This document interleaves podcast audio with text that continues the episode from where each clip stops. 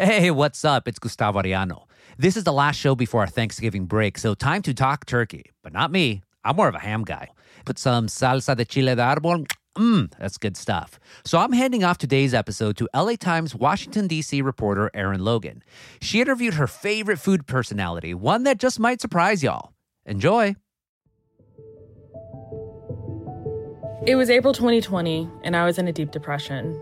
I didn't yet have my dog, and my only interaction with other people was when I went to the grocery store or went hiking with my friend Debbie. We were walking on a trail just outside Washington when Debbie told me about this turmeric rice recipe created by a chef named Alison Roman. My friend was really hyping this rice up, which was interesting because I had never heard of this chef. So I went online and I looked her up. Hello, I'm Alison Roman. I'm here today to talk to you about my favorite thing in the world. I am going to be making meatballs. I feel like we're really doing it. Whatever, it's real. I was struck by a woman who wore red lipstick and red nail polish as she cooked. Her videos made me laugh, which was a rarity in those days. And then the next day, um, sort of out of nowhere, I got dumped. Like and subscribe. Then I saw Alison make her famous shallot pasta. It had only three key ingredients shallots, tomato paste, and anchovies. I said to myself, I can do that. So the next Saturday, I went to Trader Joe's, I got shallots, and I went home to make the recipe. After I ate it, I texted three friends. I'm officially an Alison Roman stan. But then, a few weeks later, Alison got into hot water over statements she made about two other internet personalities for apparently selling out. The internet flew into a rage. Roman, a white woman, appeared to be attacking two women of color. There were accusations of white privilege and of cultural appropriation in her recipes. She even lost her New York Times food column. As a black woman, I was taken aback. Should I stop cooking her shallot pasta? Was I being a bad ally? In what ways are we allowed to engage with people who have been accused of problematic behavior?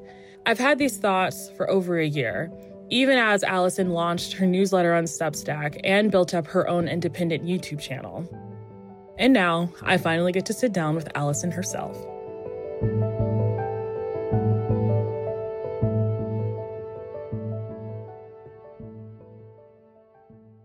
Hi, Alison. Welcome. Hi, Erin. Thank you for having me. So, I watched your Thanksgiving special. Thank you so much. We had fun doing it. I I hope that that comes through and not just like the stress of it, but it was actually very very fun. What was like your most favorite thing that you cooked for it? Hmm. I mean, for me, Thanksgiving is like less about the individual dishes and more about them how they eat together. But I will say, like stuffing, obviously. I feel like it is. Why? It's like a thing that you only eat once a year.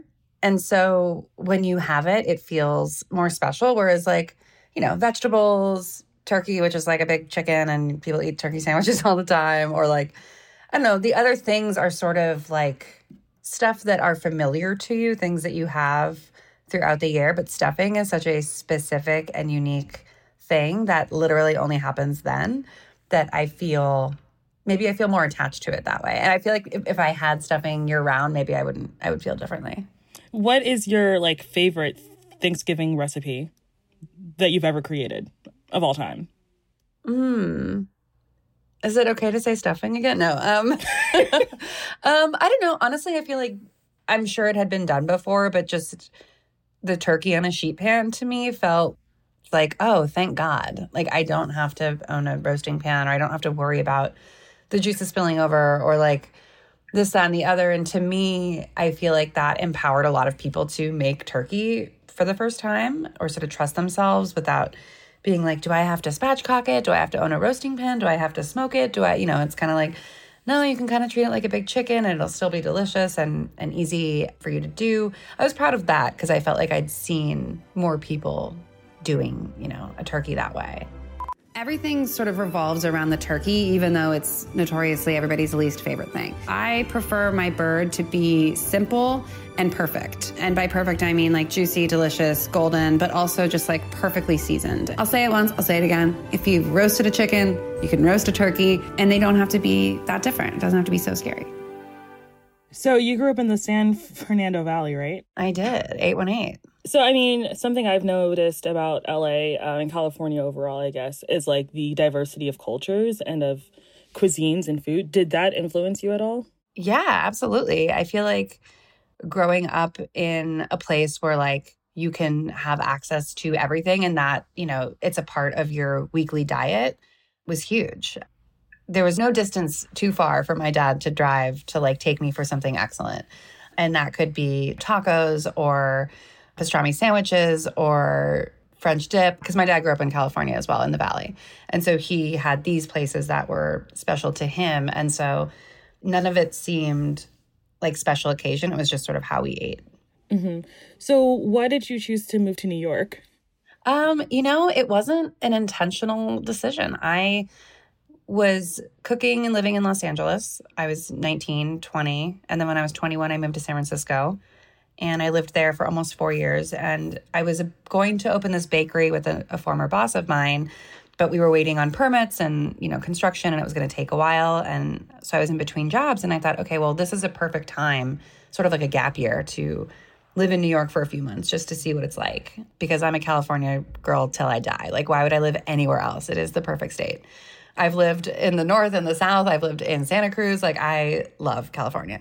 So I was like, well, this is just sort of like a thing that I'm doing for fun. And ended up getting a job there, which was a part time job. But within the first four weeks of me being there, offered me health insurance and a salary. And I was so broke that I was like, well, that's actually really appealing. And maybe I should stay in New York. Maybe this is for me, even, you know, for a year.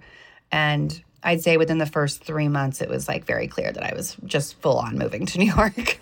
um, I loved it. It was it was great. I loved the energy. It was so different than anything I had grown up with that I felt like really ready for a change. So wait, so you left college to cook in kitchens? Yeah, yeah. I why? Because I sort of knew that what I was going to do with my life was probably I was not going to find that in in college, I guess, or in school. I had always been writing. I had always been like reading a ton and like found the school part of things where I was like, why am I learning about this? You know, to feel like a waste of my time, which I'm not saying it was. And I I don't actually agree with my younger self to that degree. I I was probably a little hasty in that decision, but I was like, you know, I really want to cook. I really want to learn how to cook. I want to be working. I want to be doing something it made me feel very restless not to be like making something or active in my life. And I felt like my experience in college felt very passive. And I really craved an actionable lifestyle where I was like, I have a job, I have a skill, I'm doing something, I'm making something. And so I was going to enroll in culinary school, but I ended up getting a job at a restaurant. Well, it was a bakery at first because I was like, oh, I'm going to go to culinary school. Can I work here part time? And they're like, save your money, don't go to culinary school, work here for $7 an hour and see if you like it. And I was like, great. I was lucky enough to be able to do that and still pay rent. And, you know, I was overdrafting my bank account literally every week and I had no money for anything else. But when you work in a restaurant, you eat all your meals there. So I wasn't spending money on anything but rent. And so I sort of was like, okay, if I can make rent and have this job, then I would like to pursue this and see if this works out. How did your parents feel about you like leaving college to like work for seven dollars an hour? Oh, they absolutely hated it. It was I mean, because they didn't give me any money.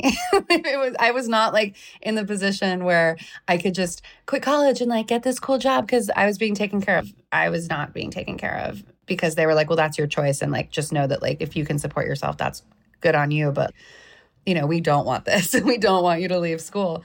They were confused, uh, disappointed, probably. I mean, at the time, I had no proof of concept. I had no idea if it would work or not. But I always said, you know, if it doesn't work out, I can always go back to school. And I and I believed that. I was like, you know, if I hate it, if I'm bad at it, if I can't make a living, if I can't support myself, I will absolutely go back to school. And that seemed like always an option. And fortunately, I through a lot of trial and error, like figured out a way to make it work for myself. But I loved it. I was like, I really love this. And kind of knew almost immediately that it was what I wanted to do. We'll be right back after this break.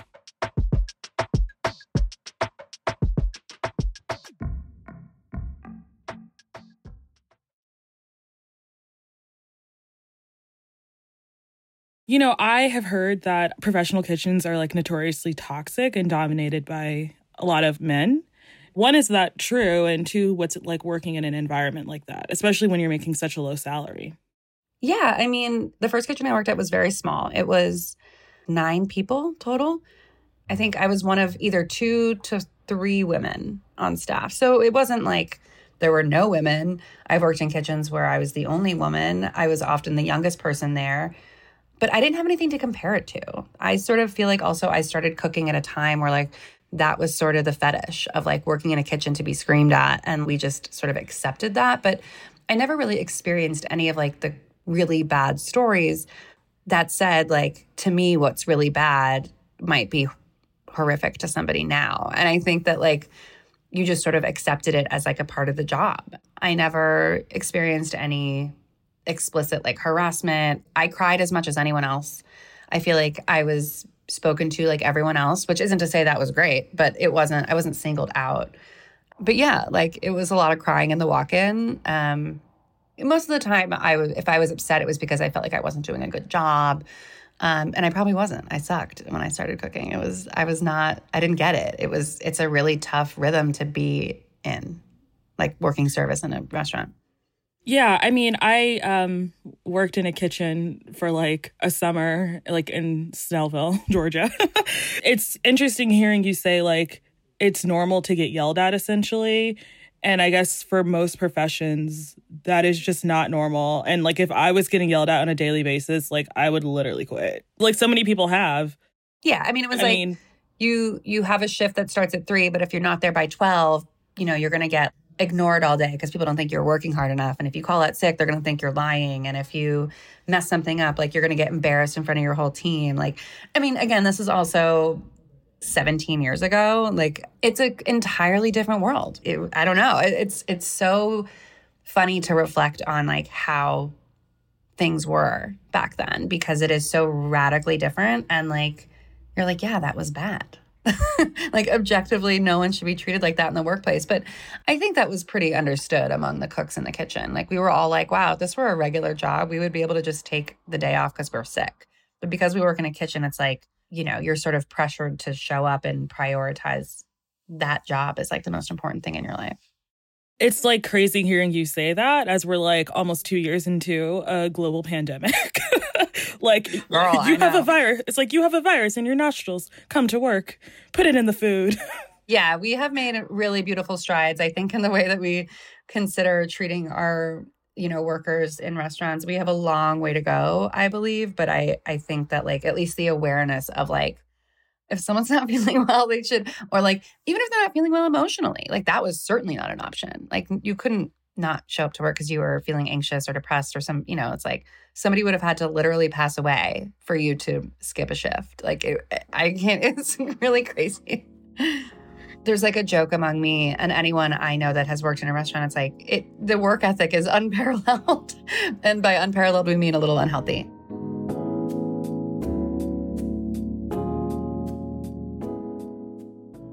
Obviously, this is like it kind of helped morph you into the person that you are now and like help create like a launch pad for your career.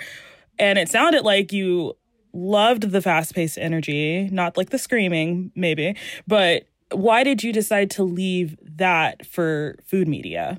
Yeah, you know, I mean, at the time, there was no such thing as food media. It was just I went to work in a magazine. And I think it was because I had been in restaurants at that point for about six or seven years and physically was not interested in continuing that lifestyle. It was hard, hard living. And waking up at 10 30, 11 every day to like go to work by two, stay out till two, do it the next day like it really took a toll physically and mentally. And i sort of started thinking like well what's my impact beyond making dinner for these people every night or cooking dessert for them every night?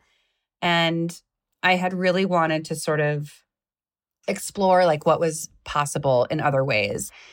Because there's like a sort of theater about working in a restaurant right? Like you you set up your station you cook the food you perform it's intense you put it all on the table people eat they're happy they go home and they wake up and it's like it never happened. It's almost like comparing broadway or theater to a movie where like being in the theater seeing a live performance is such a singular experience but then when it's done it's done and that's it and creating an album or a movie is a lot more similar to like making books or writing recipes where there's a longevity to it the consumer the viewer the reader can sit with it and like learn from it or I don't know, it feels like a more lasting experience and potentially a lot more impactful. And I had kind of entered the phase in my life where like I was really interested in teaching more than I was in performing. And so the idea that I could parlay my love of writing, which if you asked me when I was 11 what I wanted to do when I grew up, I would say I wanted to be a writer. But it never occurred to me to pursue that professionally because it seemed like such a far away goal. Like, what would I write about? Like, is a writer even a real job?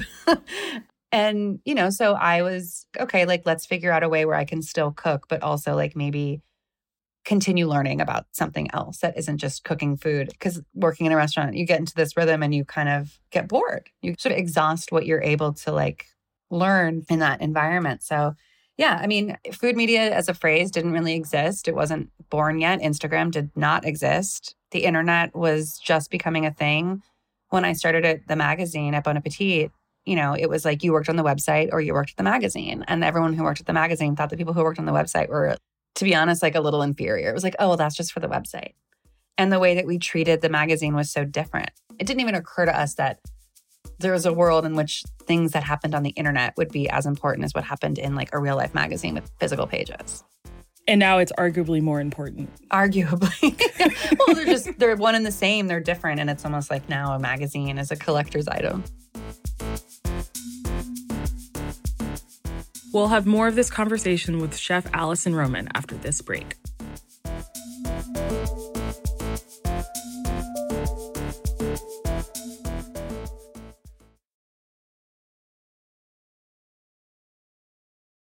So, you wrote two cookbooks, right? Yeah. Dining In and Nothing Fancy. I have to tell you this. Two weekends ago, my friend came over and she was like, I just want a cookie. I opened up Nothing Fancy and it was like salty, chocolatey chocolate chip cookies. I was like, mm, this is interesting. We like tried the raw batter. Don't do that, everyone, because it has eggs in it. And then we made it and we baked it, and it was the greatest thing I have ever tasted in my entire life. And I hate sweets. Alison. it was so good. Thank you. Well, that is a huge compliment. And I, I love to like transform a skeptic too. You know, like you weren't sold immediately, but once you made it, you you still trusted that it would be good. I mean, your recipes are really simple, but they yield impressive results. What's your process for developing your recipes, Alison? I love the word simple. I think that it really is a great distillation of the food that I try to make because having worked in restaurants, having worked for magazines, like I feel like I have a good understanding of all the ways to do the thing, right? Like there's a million ways to roast a chicken. There are hundreds of thousands of cookie recipes. There are, you know, 20,000, you know, recipes for a lasagna. Like I think I've seen a lot and I feel like I ask myself, what am I willing to do? because I'm also like kind of a, I'm like a, obviously like I love food. I do it for a living. I have for so long. I can't imagine doing anything else. But I'm also at the end of the day like tired. And I'm also like trying to do other stuff. And I also don't want to spend all my time cleaning up. And I don't want to like wait four hours for something or seven days or what like I don't know. Like I, I feel like I'm in the position of most home cooks where it's like, I want something really delicious and I want it sooner rather than later. And I don't want to spend that much time or effort on it unless it's really worth it. And if it's really worth it, I'm going to tell you why and how. But I think that the best food isn't the most complicated food. And just because you can do something doesn't mean you should do something. And just because if you go the extra distance and like make it that much more complicated, are you going to have that much more enjoyment? And I think you have to ask yourself that when developing a recipe. Yeah, I mean, the intersection of that philosophy with the COVID 19 pandemic, I think is what helped catapult you into fame. I mean, I was depressed in the early part of the pandemic, and I would say to myself some days, let me cook so I do not cry today. Uh, and, you know, it gave me so much joy. And I think the same thing happened for so many other people, um, and all at the same time. So I'm wondering what it was like for you to see your fame rise so quickly. Or to me it looked quick but maybe it wasn't quick for you? Yeah i guess it, it didn't feel quick to me. It felt like reached a place where people that weren't cooking knew who i was and that was interesting because to your point the pandemic really forced people to stay inside and i had a lot of people being like i've never done this before in my life and i just cooked one of your recipes and i'm so excited and proud of myself. And i think that that was huge for me because normally when your audience is people who are like you, you know, it's like people that are cooking, people that are into food, you have to like work hard to stand out in that field and to like you know, sort of set yourself apart. But I think to break through to people that aren't actually that interested in food or cooking to begin with, I felt very accomplished and I felt like really proud of myself. And I don't know that it would have happened without the pandemic. I don't think I'm that great. I think that, you know, for people being forced to stay inside and look in their pantries to see what they had, I felt lucky that I had such a robust repertoire of recipes that largely depended on pantry staples. So sort of like right place, right time, except it was the horrible place and the horrible time. um, but yeah, I mean, it didn't feel like all at once. It did feel like a lot all at once, but also not. I mean, I will say something that made you stick out. You have this cool girl persona, and I think you're also younger in age. You talk like a lot of people who are like in their 20s and 30s talk, and you present food in a way that is very relatable as opposed to like, find this one cream in this one shop in Brooklyn. You're just like, oh, just go to Trader Joe's. Maybe you have to go to Giant. It'll be there. How do you feel though about people perceiving you as a cool girl? Um, I think if people knew me, they would probably not think I was that cool. like I'm, yeah, like I, I feel like also cool girl has such like a connotation, and I think of other people as cool girls and would never put myself in that bucket. I think that there's a confidence that I have from doing what I've been doing for so long, where like when I say you don't have to use the nicest butter. You can use whatever you want. I'm not saying that from like a cool girl place. I'm saying that because I've tested this recipe with expensive butter and I'm just telling you it doesn't matter. Or if I'm like, you really need to own this tool, I'm telling you because I've tried to do it without that tool. Like I think I'm coming from a place of experience and I think it's because I've been I've I'm old. I've like been doing it for so long and I think that maybe that confidence sort of has interpreted its way into cool girl, but I I honestly think if you knew me or like spent time with me, I think that you would find that I'm also deeply insecure and riddled with anxiety and like don't know how to dress myself and feel shy and intimidated by people that I do think are cool. Like it's it's a spectrum and I think that we present to the internet what we want people to see, right? And it's such a sliver of reality and I am like truly shocked that I would be described in that way but if you look at like what I wear and like how I behave, it's like I don't know. I don't think it's that cool. so, Alison, in May of 2020, you gave an interview in a newsletter about growing your own brand. Uh, in the interview, you made comments about Chrissy Teigen and Marie Kondo, saying that they had capitalized on their fame and had sort of sold themselves out. This interview got a lot of attention, and you kind of got canceled, or did you get canceled? Can you talk a little bit more about that? You know, I don't I don't I still don't even know how to talk about this to be honest. Um I think it's such a I honestly don't even know where to start. I really don't. Um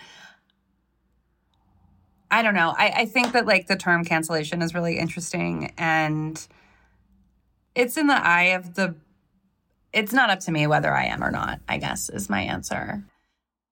I can tell that you've been going through a lot since March 2020 that I can tell that you are still like walking this path. And it's a path that I don't know that a lot of people have ever or will ever walk. What do you think you've learned from this whole experience about like yourself and your career? I sort of disagree with the idea that just because I'm able to produce my own content or whatever, like paying out of pocket for that because I believe in what I do for my work is like an indication that somehow I wasn't or that I'm not because I still ha- there's still like fallout every day. It's like a thing that I still live with every day. I still think about it every day. I still I don't want like my resilience to be interpreted as like somehow something not being real because I think it's very much real. I lost jobs. I lost a lot of stuff like as a result of that. Like there were different consequences for sure. Mm. Um, it wasn't like, oh, nothing happened. Like a lot of stuff happened. It's still really raw and really sensitive. And I want to be really like thoughtful about how I talk about it. For me, my career sort of felt like a, a lobster being boiled from cold water. Like when you put a lobster in a pot of cold water and then you turn the heat up, it dies but it doesn't know that it's dying. It just dies. But if you drop a lobster in a pot of boiling water, it screams. So I felt like a bit like the lobster who was put in a pot of cold water and it, the heat was just sort of turned up gradually. And I didn't really understand. I didn't really understand where I was until I was there. if that makes sense. And so I think just like my situation was is you know there's a lot more suffering out there in the world than what I experienced. Um, I don't think we as a society have enough perspective on that sort of phenomenon to really speak on it intelligently. I can only speak to my personal experience, but I think that professionally it didn't the the impact it had is I really had to like examine who I was and what the voice was that I wanted to put out there because I wasn't working for anyone else. And so I had no line of defense. I had no you know, prestige publication to fall back on. I had no team of people to like do anything with me or for me. And it was like, okay, well, this is it. You're going to do well or you're not. And if you don't, it's your fault. And if you do, it's also your fault if in a good way. You know, I think that it's arguably tougher, but also really rewarding. And I'm so grateful for the experience that I've had that led me to this place where I'm able to work for myself. It's really tough to just kind of make it. And I believe like the best perspective is the long game for sure. I think that anybody that claims to like have learned something in the short period of time like isn't really learning. And I think that the part of the human experience is like learning forever and growing forever and being open forever. And I I hope that this pandemic experience like raises us to a level of awareness where we're able to get angry, but we're able to get like angry in a thoughtful way where we're open to discussion and like kind of also showing empathy towards people because there's again like a lot to be upset about right now. and just making it through the day is like can be can be tough and so I'm like I don't know. Sometimes I wonder if I'm just hiding behind pantry ingredients. I'm like, the world is terrible, but make this bean stew. You know, you talked earlier about how growing up in LA and, in California, like you were just exposed to so many different like cuisines and cultures. And like I feel like every time I cook something of yours, I can see that. But you know, I've heard the critique, and I don't think it's necessarily just you, but a lot of times people who are like non Western or like not white, they feel as though sometimes um, a Western and or white chef cooks their cuisine, they kind of get more praise or acknowledgement for wider audiences dabbling in that cuisine. What do you like make of that critique? Like, do you think that's a legitimate critique? Do you think chefs who do this owe anything to the um, cultures who inspire their cooking? Yeah, absolutely. I think that that's can certainly be the case. And that's something that like I try to very hard to listen to people about. I've had some really thoughtful and wonderful conversations around that very topic with just like random people in the DMs and, you know, emailing back and forth with people. And I think that the increased awareness and sensitivity around that is something that everybody should be paying attention to. I hear a lot on both ends of the spectrum from like kindness and awareness to like the less pleasant versions of those. And I think that one of the stories that I heard that I feel like affected me the most was somebody telling me that like it's painful for me as a brown woman to watch a white woman become famous or successful for something that I got made fun of for cooking or eating when I was a kid. I feel that. I I cannot relate to that specifically and but I feel for that person. That is a honest and vulnerable comment and I'm sure it's really painful and I don't I want to do my best that that doesn't happen for people and I'm not always going to nail it. And sometimes I might do something that triggers people or it feels bad or wrong. But I think that some of the conversations I've had have been so wonderfully eye opening and like beautiful and honest. And people are like so ready to talk about it. People are ready to talk about their pain and their trauma and like how food is tied to that. And I think that for so long we weren't, that we're in a very intense period of learning, generally speaking, because these are conversations we were not having even two years ago. And I think that the fact that people feel empowered to share those stories is really special and important. And I think is going to be like result in something for the greater good.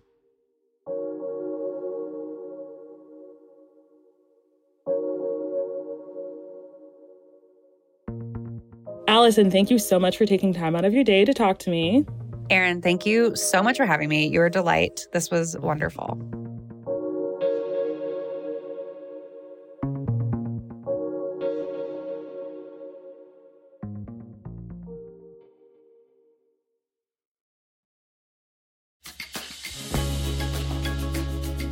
That's it for this episode of The Times, daily news from the LA Times. We're going to take the rest of the week off, so make sure to catch up on our previous episodes, por favor.